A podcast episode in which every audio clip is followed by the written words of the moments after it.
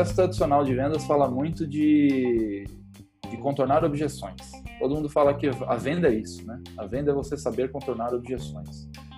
E na verdade não, porque objeção, primeiro que o cara tem várias, e se o cara tem várias objeções e você fica contornando, o processo está invertido, você que está falando o tempo todo e meio que se, tá se de defendendo mesmo, né? tentando se defender. Fica um vendedor tradicional, conceito tradicional de venda, que o cara se defendendo, falando dele.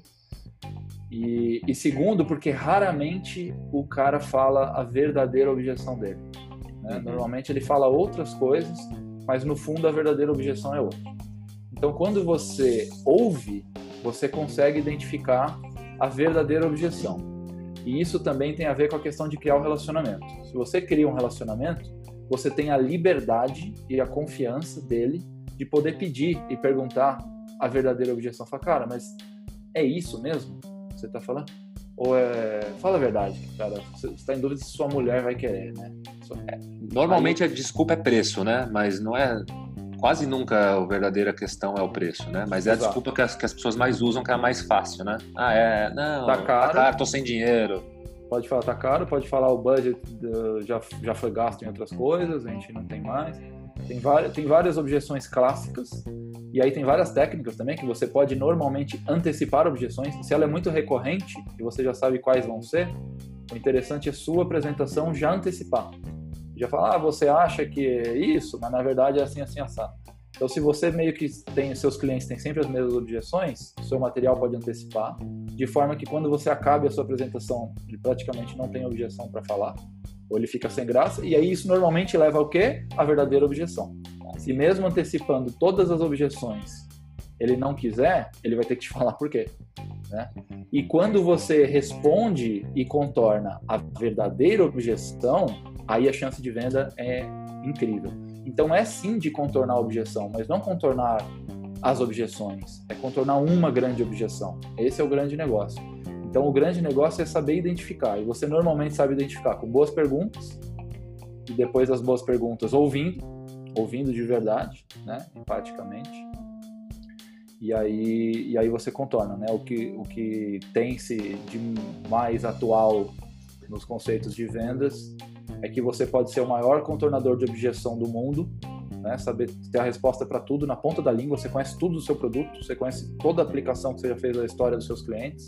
Então, qualquer coisa que o cara falar, você tem a resposta. E mesmo aí você sai de lá se sentindo super bem. Nossa, o cara perguntou, é. eu falei. O cara perguntou, eu é. sabia. Eu provei que eu tinha domínio completo da minha empresa, do meu mercado e do meu produto. E mesmo assim o cara não comprou. Caramba, o que será que aconteceu?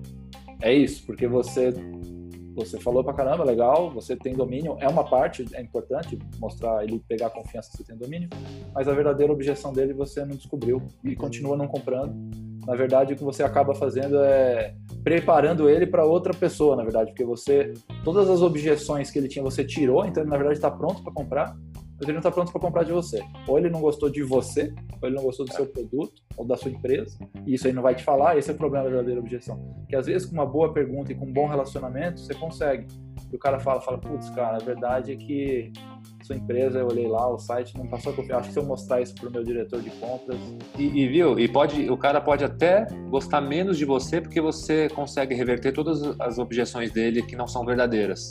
Então você acaba sendo aquele cara que fala tipo assim, pô, mas o cara tem resposta para tudo e por isso ele pode até gostar menos de você porque você não, entende, não, não, entendeu o lado dele. Você tá querendo só se justificar, você fica se defendendo, defendendo o seu produto, defendendo a sua empresa, mas você não tá defendendo o ponto de vista dele, que é o problema que ele tem, né? Então é o que ele pode, quer.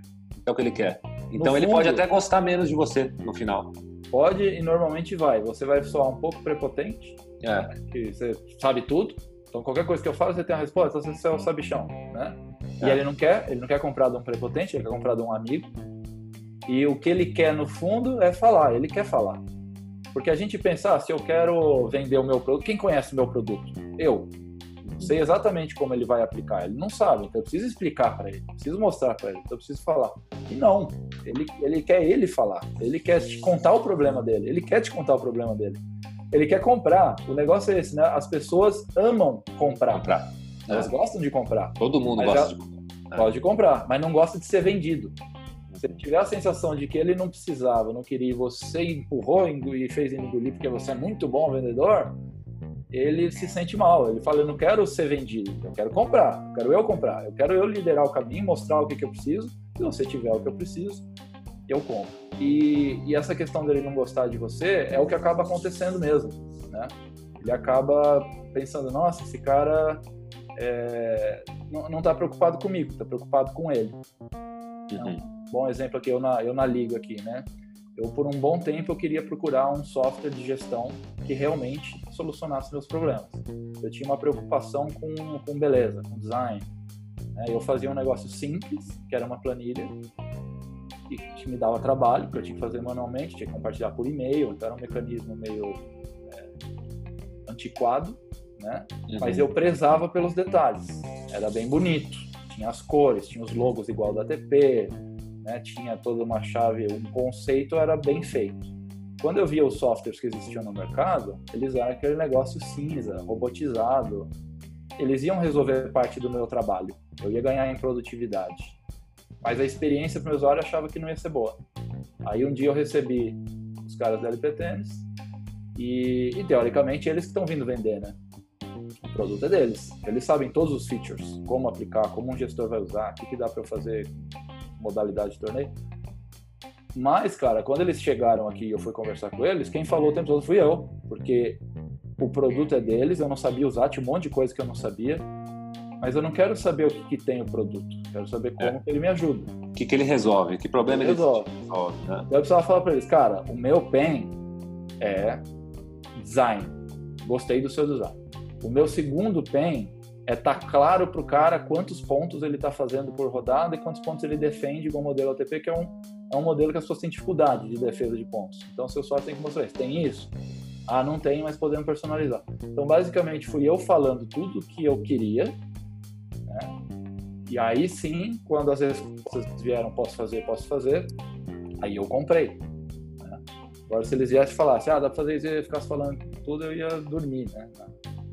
Ou seja, eles souberam vender para você ideias, te escutaram, né? Talvez eles nem tivessem todas essas funcionalidades, talvez eles tiveram que mudar alguma coisa, né? Eu lembro que você pegou eles numa fase meio inicial, né? Eles estavam sim, estavam começando, estavam começando, né?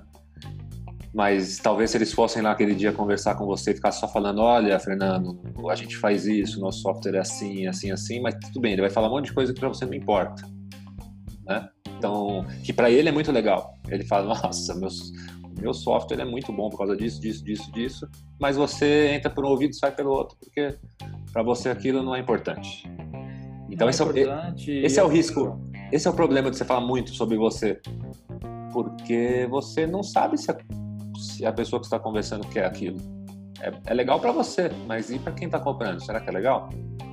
Exato, exato. Não, e você se sente bem, né? Ah, falei tudo Fiz uma é. baita reunião.